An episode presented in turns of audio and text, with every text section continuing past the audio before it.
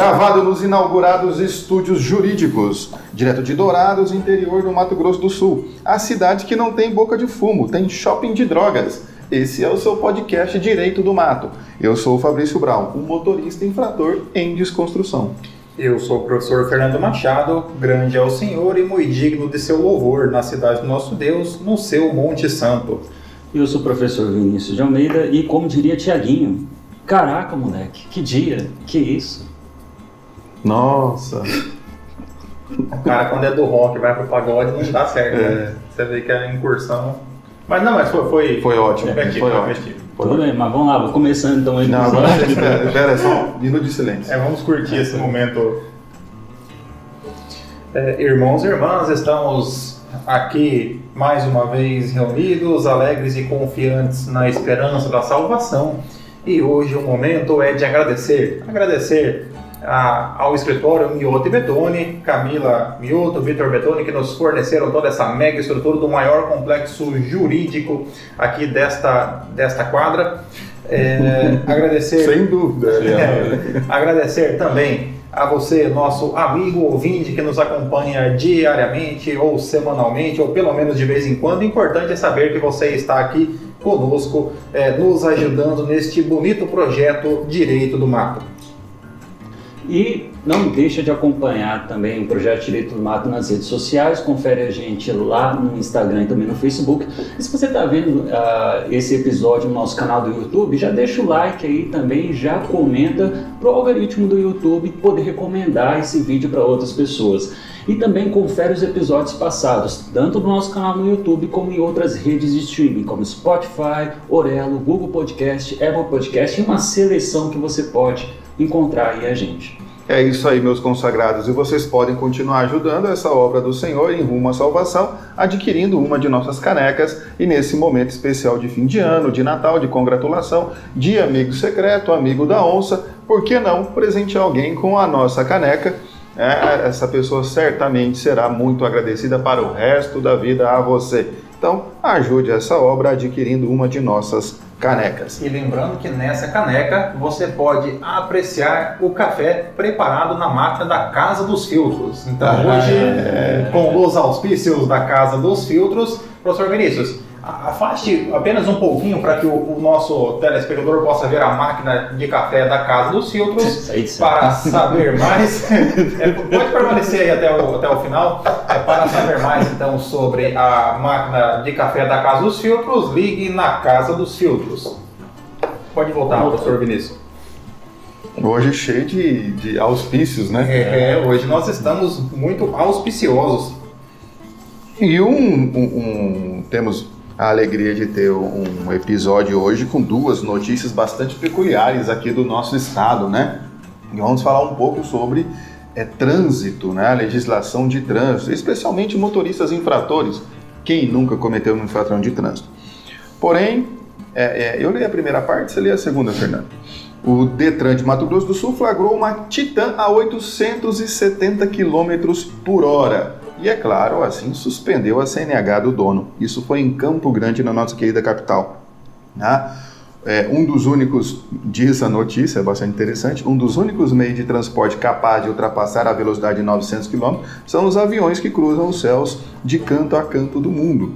Mas, segundo o radar instalado na Avenida Professor Luiz Alexandre Oliveira, no Parque das Nações em Campo Grande, uma moto Honda CG 150 de Franklin Gregório Fonseca está bem perto de atingir essa velocidade porque foi flagrada em um radar estático a 870 km por hora. É, quase quebrou a barreira do som. né? E por isso teve a sua CNH suspensa por dois meses e, e também teve que pagar a multa de R$ 898,63.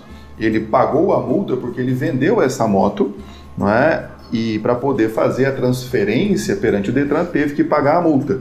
E depois ele foi surpreendido com um processo administrativo da suspensão da sua CNH. Durante o processo, Franklin tentou se defender da suspensão, justificando o pagamento da multa e relatando que seria impossível a sua moto de baixa cilindrada atingir tal velocidade. Na defesa, ele argumentou que o radar poderia ter falhas, mas na decisão, a relatora responsável pelo processo no Detran, Rosângela Vieira de Assis, julgou pela suspensão da habilitação. Abre aspas, o recorrente não trouxe aos autos documentos hábeis capazes de provar que não excedeu a velocidade. Para o cumprimento da penalidade de suspensão do direito de dirigir veículo automotor, deve a CNH do infrator ser apreendida. A reportagem procurou a assessoria de comunicação do Detran, questionando sobre a velocidade aferida no radar. É, admitiu que enviou a multa com erro, explicando que na tela do processo, onde consta a informação 870, traço de consulta interna, onde a formatação do campo não aceita caracteres que não sejam numéricos. E complementa que a referida informação não compromete o trâmite. Só faltou dizer é, aquela é, no serviço público quando você quer dizer que o sistema está fora, né? É, você, é, não podemos responder porque hoje o sistema está fora. Né? Então, veja bem, é, que prova que precisava que a moto não estava a 870 por hora? Primeiro, que não tem moto nessa que chega a essa velocidade. Segundo, que não tem carro que chega nessa velocidade.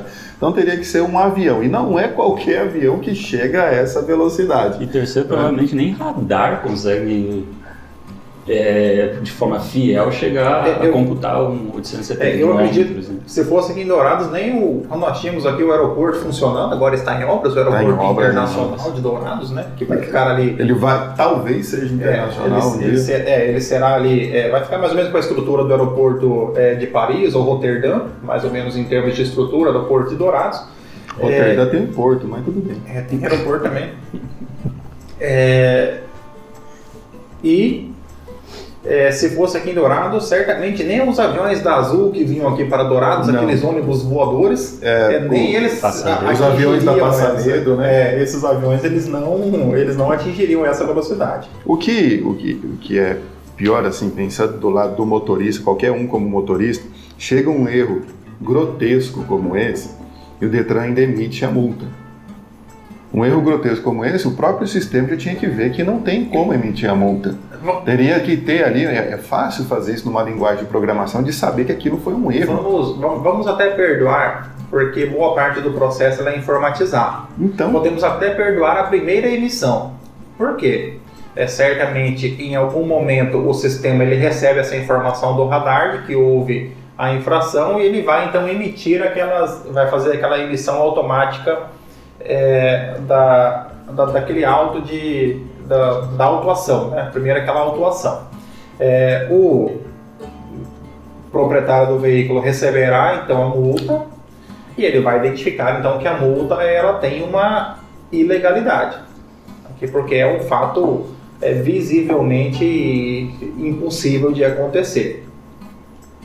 É, sendo verificado, o primeiro servidor, a pessoa humana é, é, que, que verifica, ela já deveria ter feito a correção do ato. Prosseguir com essa com essa autuação é uma demonstração, primeiro, de falta de preparo técnico do, do serviço público, de uma falha na prestação do serviço público, é, de uma burocracia que impede um serviço eficiente é, e também, no mínimo, de falta de vontade do servidor responsável, do relator, de resolver uma questão como essa. O que dá a parecer que a pessoa nem leu, nem olhou a argumentação, o que foi dito e tal. Ó, é muito simples olhar qual que é o veículo que cometeu a, a, é, a moto, uma CG, qual que é a velocidade aferida 870. Podia ser 200 por hora, esse já não chega a 200 mais nunca. Né? É, tá errado, pronto, anula ali. Eu troquei né? Roterdã para Amsterdã.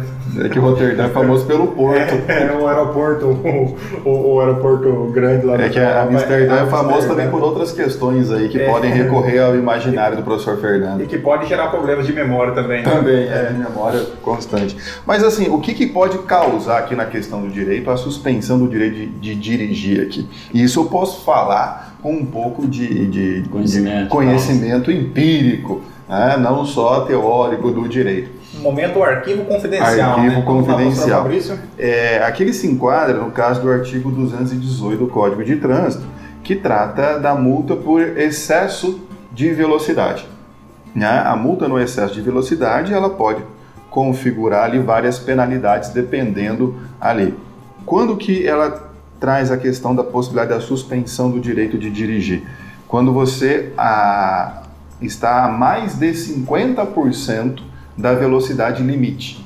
Então, digamos que você tenha naquela via de trânsito 60 km por hora e você passou acima de 90 por hora. Comigo aconteceu um caso peculiar em uma lombada eletrônica, não é?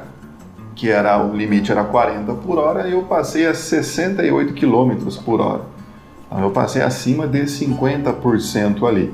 É, eu até hoje desconheço realmente se isso era verdade ou não, eu questionei, mas não se convenceram dos meus argumentos e eu tive que então, durante 60 dias, na verdade não, dois meses, a, a suspensão do direito de dirigir. Então você entrega a CNH no Detran, fica 60 dias, durante esse tempo você faz um cursinho né, de esqueci o nome, como é que é? Reciclagem. é? De reciclagem, né? É uma espécie de um cantinho do pensamento, né? Isso, é, senta lá, Cláudia, isso e fica ali.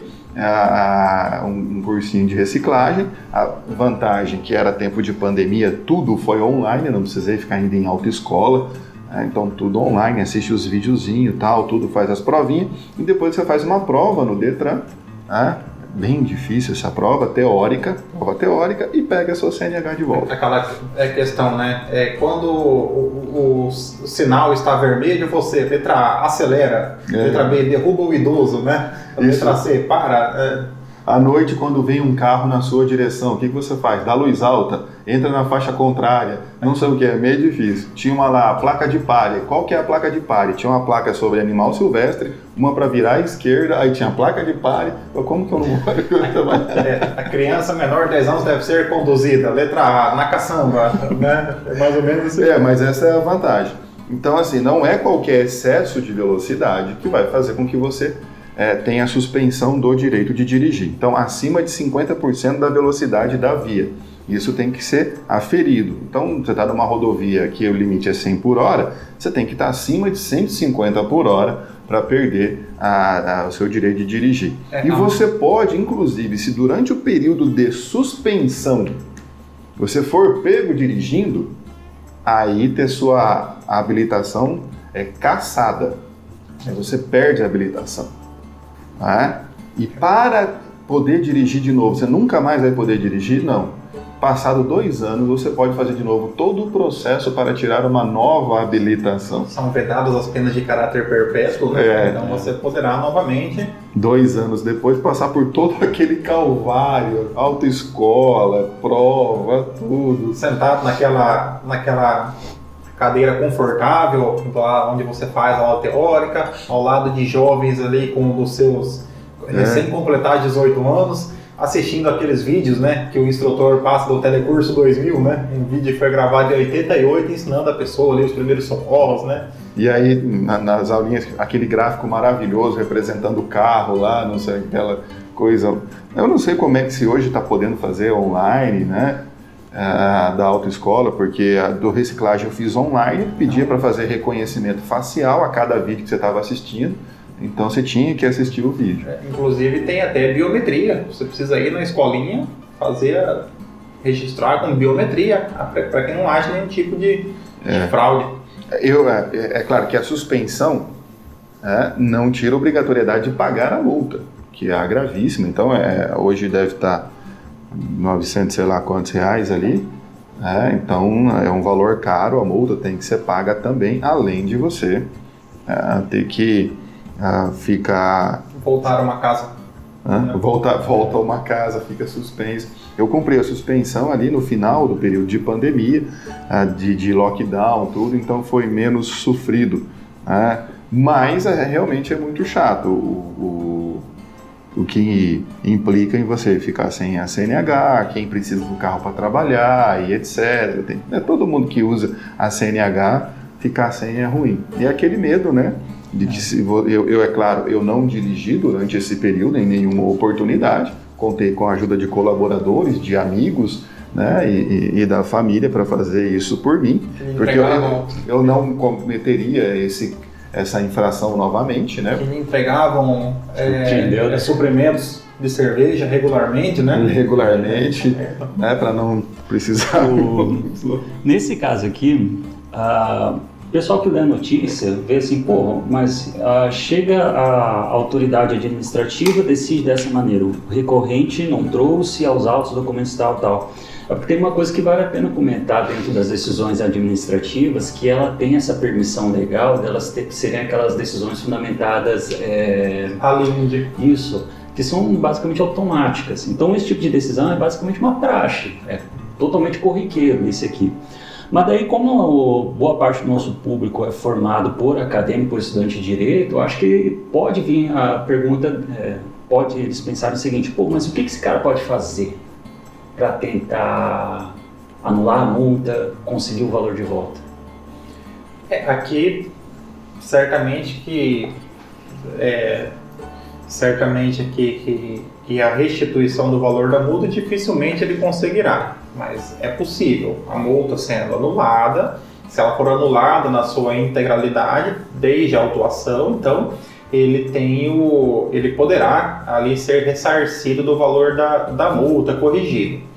É, vai receber isso por meio de um RPV, uma requisição de pequeno valor, conforme ali o, o, a ordem cronológica que são feitos os, os pagamentos.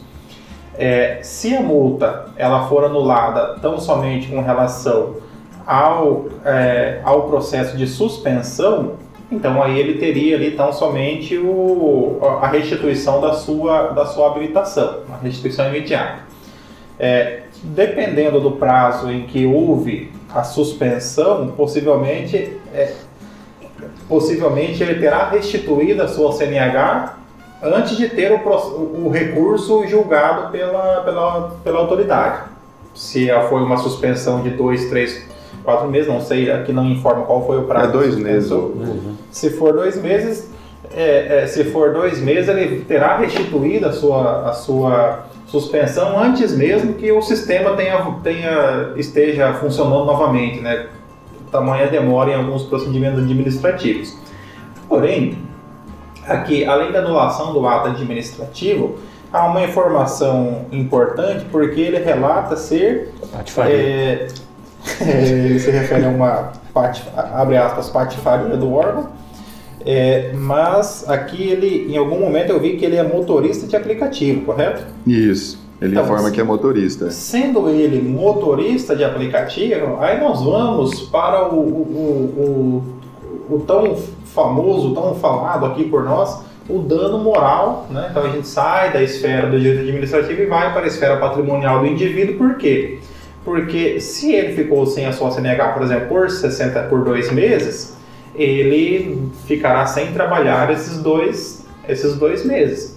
Então ele teria direito aqui, certamente, de ingressar com uma ação contra o Detran. É, e o Detran te, deveria aqui é, indenizá-lo pelo período em que ele não pôde trabalhar. Né? Como é que ele faz isso? No caso do motorista de aplicativo, ele até consegue é, calcular uma média da sua, da é, sua renda pelo os lucros cessantes, é, né? pelo relatório que ele consegue extrair do próprio aplicativo, ele vai demonstrar mais ou menos que a sua renda média, por exemplo, vai ser de é, 5 mil reais. Vamos pensar que ele é, tem ofere uma renda média nos últimos 12 meses que deu 5 mil reais. Então, pelo menos isso aqui o, o Detran deveria indenizá-lo pelo período em que ele não pôde utilizar o seu, o seu veículo.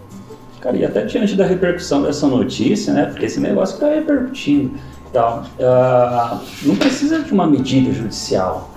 Às vezes o próprio Detran reconhecendo, por exemplo, essa situação de ofício, é possível a instalação de um processo administrativo, tudo bem, vai ter que respeitar a forma de pagamento como o texto constitucional prevê. Mas há a possibilidade, vamos dizer assim, o Detran dar uma, é, corrigidinha é. assim na. Mas assim. Fala, é, oh, rapaz, foi mal dessa vez, na moral, próxima não vai ter mais. Né? Dano moral administrativo, não. Não, dano moral não. Porque não tem lei, né? Então, precisa é. da legalidade, não tem como o Detran fazer um acordo pagando dano moral sem uma. a, a propositura de uma ação judicial. Mas, por exemplo, é, verificado que houve uma ilegalidade, então que houve um vício. anular todo o ato. O, o Detran ele pode fazer a anulação já a revisão do próprio ato. Isso, já pode fazer. Então, porque ao tomar conhecimento da ilegalidade, o poder público tem, pelo princípio da autotutela, tem o dever de anular os atos ilegais, então o ato poderia ser anulado. É, eu espero que o Detran esteja fazendo isso, né, já que é, ali. Agora, uma curiosidade, vocês que são do direito administrativo, a, a, a servidora que, em tese, analisou e decidiu nesse sentido, ela pode ser responsabilizada de alguma maneira? Cara, se no procedimento administrativo chegar na conclusão da ilegalidade, vai ter que ser analisar quem é o servidor, como essa ilegalidade chegou e quem é o servidor responsável por isso. Então, é possível sim. Assim, Numa sindicância e depois um processo É, administrativo? eu, eu acho difícil. Procedimento. Eu acho difícil, porque a não ser que você consiga comprovar que a servidora ela violou alguma ou que ela praticou alguma infração administrativa. Mas a desídia não chega a ser? Penalizar Mas- mas é, é uma é- coisa, mas ó, abrir uma, um procedimento para verificação de res- possível responsabilidade seria.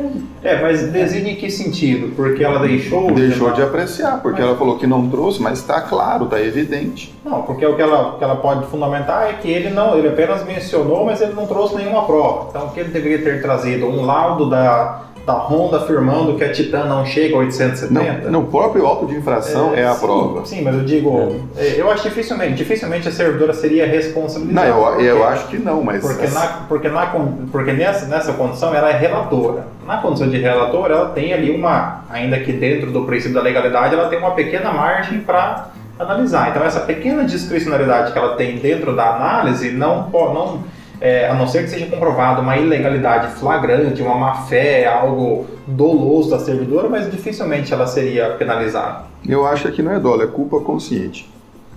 Né? Mas é, no meu sentido, assim, o órgão não vai punir porque o órgão se protege. né? O, o- há, uma, há uma proteção aí. Porém, contudo, entretanto, eu acho que houve falha, assim, de servidores nesse sentido, porque é flagrante ali. Não, é, a- é flagrante. A falha de serviço Houve. Então, se houve uma falha de serviço, falhou, errou, então se incorre em alguma penalidade por esse erro, porque causou prejuízo a alguém e está causando prejuízo. Então, você não pode passar por cima. E mesmo que fosse uma falha de sistema, essa falha de sistema pode ser corrigida. O Detran pode também, dentro do sistema, criar ali uma, numa programação mais, numa inteligência, saber que esse veículo não chega nessa velocidade e está errado não gerar infração.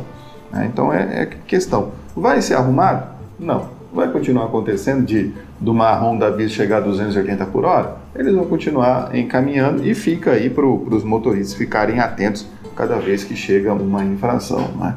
E sempre vale a pena um recurso para ficar postergando. Né? Conselhos professor. Hã? Não, é, eu tento melhorar o mundo, mas eu não consigo. Segunda notícia. Agora é com o Vinícius. Não, não, pô. Eu. A segunda não é do. Ah, não, é do professor Fernando, a segunda então. STF valida lei que permite pejotização de profissionais de beleza.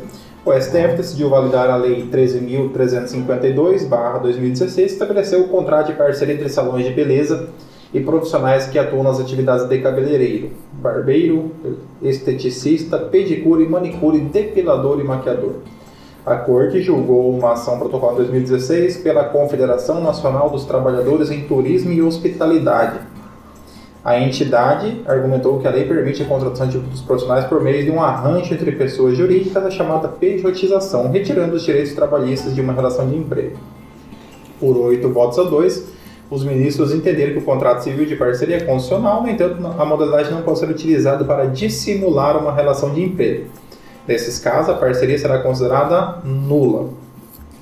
Ó, viu só? Então vamos pegar aqui um caso prático. É, Hoje, já co- com o advento da modernidade, como regra, não há mais aquela relação de confiança, aquela pessoalidade entre é, a pessoa que vai no salão e o seu cabeleireiro, o seu barbeiro. Relação essa, por exemplo, que eu tenho com o Ramon. É, diga isso esse pessoal novo, É. né? Porque eu corto o cabelo com o mesmo Exato. cara faz Eu- 20 anos. Eu corto o cabelo com o Ramon e aqui já faço a propaganda gratuita pela consideração que eu tenho um Ramon. Se você quiser cortar o cabelo neste corte aqui é é um pouco mais tradicional, esse mesmo que eu tenho desde os dois anos, é, você pode ir lá no Ramon. É, e ele faz também outros cortes ali, é, pinta o cabelo e tudo mais que você quiser. Corta cabelo e pinto. É, e se você quiser também no Ah, Júlio César. Abdala, também para É, a quinta série não sai do professor Não, Fabrício. não. Ou você é, deixou. Então, com o Ramon, eu tenho uma relação de confiança. Afetiva, né? É quase uma relação afetiva. Por quê? Porque eu chego lá é, e, e, o Ramon já sabe, ele sabe melhor do que eu como deve ficar o meu cabelo. Né? Perfeito. É, contudo, hoje já, isso já, já se perdeu. Por quê? Porque hoje você tem grandes salões de beleza onde você vai chegar lá, vai pegar uma senha, vai sentar em uma cadeira e uma pessoa virá atendê-lo. E muitos desses grandes salões, eles se utilizam da contratação de profissionais por meio do contrato de parceria. Ou seja, o salão ele oferece a estrutura para o profissional, o profissional ele trabalha no salão com os, os, é, os insumos e com os equipamentos fornecidos pelo salão, do valor que é recebido o salão, então ele vai é, ele vai repassar uma parte, vai ser combinado um percentual, ele vai repassar uma parte para é, a pessoa que trabalhou. Ocorre que é, esse contrato ele é feito como regra, ele é feito entre pessoas jurídicas. Então, o cabeleireiro, por exemplo, ele tem um MEI ele presta serviço, ele recebe como pessoa jurídica. É uma pessoa jurídica prestando é, uma atividade remunerada para uma outra pessoa jurídica. É, o que a confederação aqui ela alegou é que esse tipo de contrato seria uma dissimulação de uma relação de emprego, por meio do qual então os salões se utilizariam desta prática para desvirtuar uma relação de emprego, teria uma pessoa trabalhando com subordinação, pessoalidade, habitualidade e onerosidade, é, e onerosidade mas é, deixariam de recolher encargos sociais porque, em tese, estariam pagando como pessoa jurídica. Aqui nós vamos naquela velha discussão da, do, do poder judiciário é, ou, é, ou mesmo aqui do direito atrapalhando o exercício de algumas atividades. Por quê? É, quando você permite que haja um contrato de parceria, você favorece com você favorece uma atividade econômica, a do profissional, que em grandes centros ele pode trabalhar em várias empresas, ele pode prestar serviço em várias empresas. Vamos pegar aqui o exemplo de uma manicure. Uma manicure certamente ela tem uma atividade, é, uma atividade maior é, próximo do final de semana.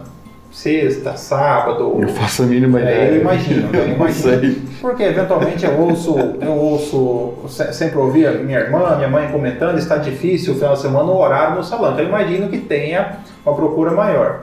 É, então a pessoa precisa eventualmente buscar uma, outras formas de trabalhar ao longo da semana. Desse modo, um salão dificilmente contrataria um profissional como esse na condição de empregado sabendo que ele teria pouca atividade segunda, terça, quarta, quinta, então ficaria, é, é, ficaria, não seria uma atividade viável para a empresa. Então a pessoa trabalha por parceria. É, dessa forma, evidente que não significa que havendo, que sendo celebrado um contrato de parceria, esse contrato não possa, no caso concreto, ele ser anulado e isso convertido em uma relação de trabalho.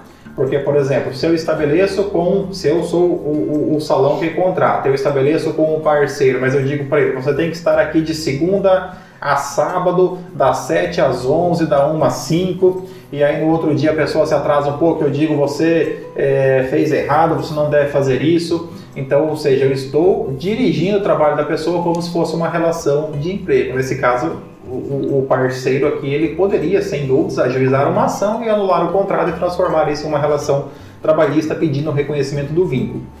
É, contudo, a, aqui, pelo menos em minha análise, a lei ela flexibiliza, permite que você tenha outras formas é, de se trabalhar que não seja nessa relação é, seletista de é, empregador e empregado. O que eu acho que a lei ela trouxe em 2016 foi segurança jurídica porque essa era uma prática que já existia né, na, no setor da, do salão de beleza e etc., nessa questão mais estética. Então, às vezes, uma pessoa, uma cabeleireira, montava um salão para ela e colocava um espaço para ter uma manicure. Só que ela não queria contratar ninguém, queria um espaço para que a cliente dela que quisesse aproveitar aquele momento que está cortando o cabelo também ah, no mesmo dia já, sei lá, unha, mão, pé e etc, tudo mais, tivesse um local ali e cedia o espaço para aquela pessoa. ah, como aquela pessoa está utilizando o espaço do salão que não é dela, então a manicure, pedicure está utilizando aquele espaço, então paga uma parte ah, para a dona do salão. Por isso, por estar utilizando o espaço. Então essa prática sempre tinha. Né? Então, ou alguém monta um salão que tem duas cadeiras, ele corta o cabelo e tem duas cadeiras. Então, as outras cadeiras que não estão sendo utilizadas, outras pessoas sempre utilizaram. E a lei trouxe essa segurança, então, é, que não precisa necessariamente ser PJ, pode ser pessoa física sendo contratada.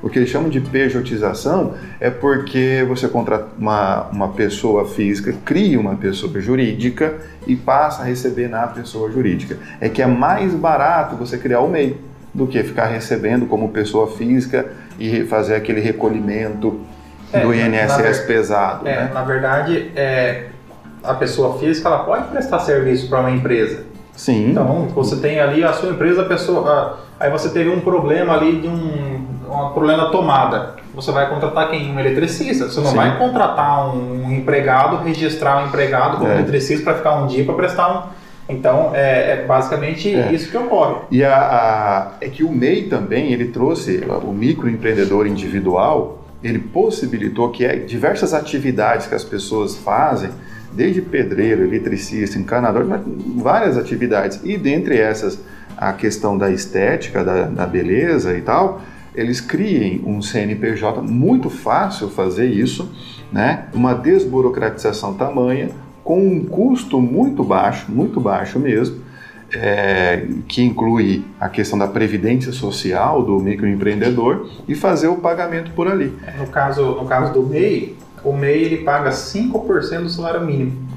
O que é, é uma contribuição muito baixa. Muito boa para que a pessoa possa. Como, como é, contribuinte individual, você vai pagar quanto? Ele vai pagar, ele pagaria, é, se fosse acima de um salário mínimo, pagaria 20%.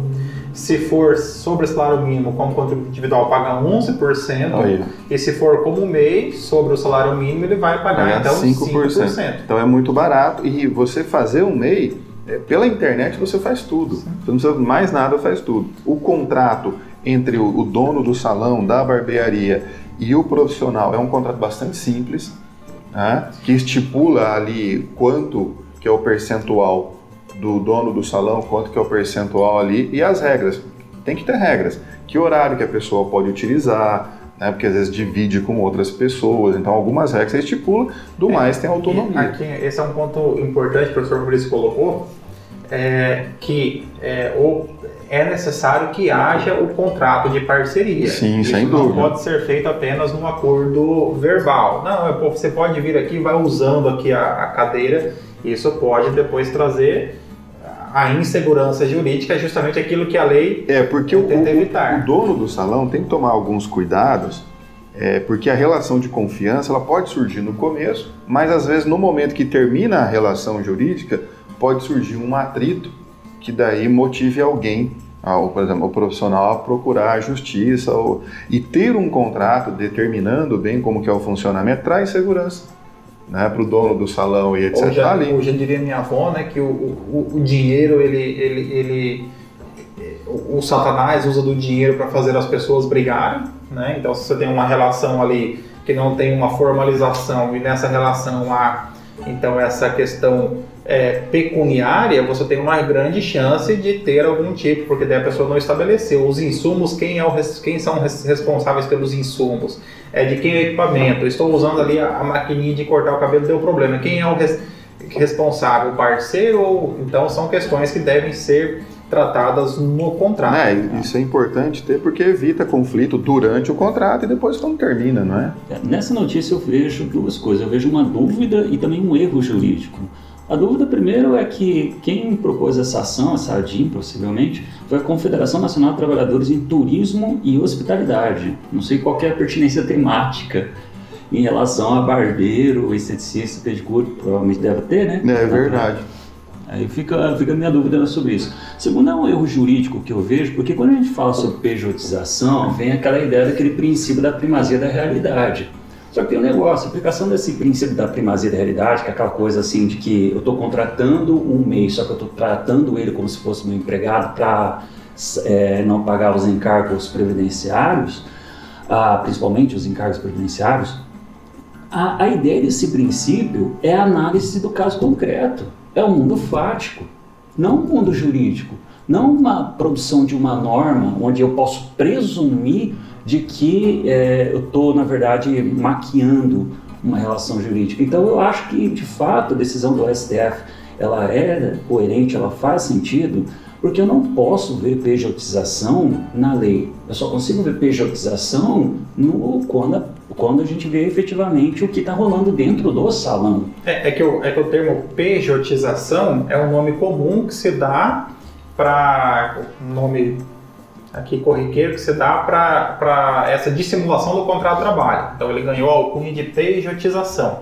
Então qualquer tipo é. de. E, mas é isso que o Vinícius falou, a, a dissimulação essa não está na lei. É, né? A lei não faz a dissimulação do contrato de trabalho. Está é, tá no fato. Tanto que a, a legislação trabalhista é, ela é bem clara. A relação de emprego você, ela é uma relação fática.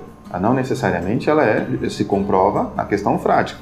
É, é, é o tal do, da primazia da realidade. Você preencheu os requisitos do artigo 2 3 e 4 lá da CLT, é relação de trabalho. Configurou. Não importa o nome que você dê para ela. É, por isso que é importante que o, o, salão tenha um contrato, que os pagamentos sejam combinados, vai ser feito no final do dia. Porque às vezes não está fazendo no final do dia, né? O, cara, o, o profissional se utiliza da, da maquininha de cartão do salão, então vai ser pago todo sábado, vai fazer o acerto todo sábado, o salão repassa. Então, é, o custo da maquininha do cartão, como é que vai ser suportado, tudo isso é, é importante deixar tudo no contrato. Então, é, é, é uma lei que dá mais agilidade, é segurança para os dois lados. Né? Não é ruim para ninguém. E não, isso não é exclusividade do, do, dos, da, do, da área da, como é que fala aqui? Entre salões de beleza e profissionais, dos profissionais da beleza. Dos cuidados né? pessoais. É, mas vários outros setores também. A construção civil se utiliza muito disso. Não, uma construtora precisa, em determinado momento da obra, ela precisa do eletricista. Não é durante toda a obra. Então ela não precisa contratar um eletricista, né? É, ter registrado ali em determinado momento, ela contrata ali, o eletricista vem, coloca tudo que precisa e vai embora. É, setor né? de informática também trabalha isso. Também não pode esquecer o seguinte, o cara não vira um MEI, por exemplo, só para trabalhar naquele salão. Isso, ele pode trabalhar em vários salões, né? Tem essa, essa vantagem, ele não fica preso nesse sentido.